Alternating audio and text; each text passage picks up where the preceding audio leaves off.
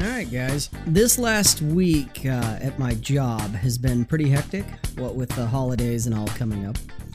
I still made time to do something that I wanted to do, and I have zero regrets in doing it.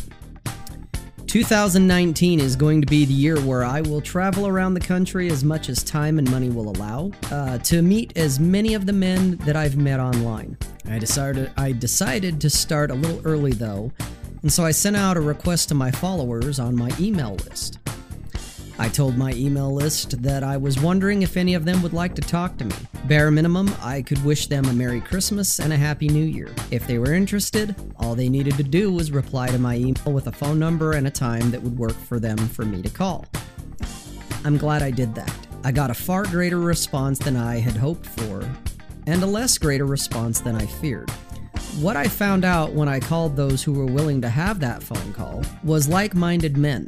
Sure, the age ranges varied, as did many of their life circumstances, but overall, these men have experienced similar things and had similar views that I hold. I'm glad that I took that chance on them and that they took the chance on me. Zero regrets. In this day of uh, day and age of censorship and being deplatformed, it's only a matter of time before men get silenced from a keystroke by some SJW sitting in a cubicle somewhere simply for expressing themselves as men. We could be unpersoned simply for having a different point of view from the established narrative.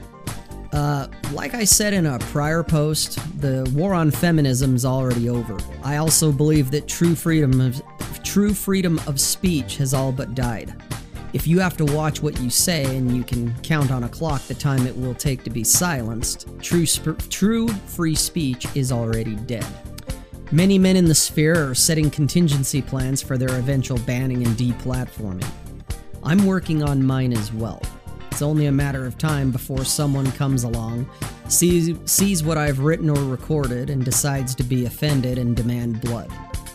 Let them come. I'm ready. I'm waiting. In the end, a man is only a phone call away. Start setting up those connections and bonds now before you get silenced and that opportunity dies with your internet presence. Offer your phone number to a man in need. Offer it even if he doesn't need it.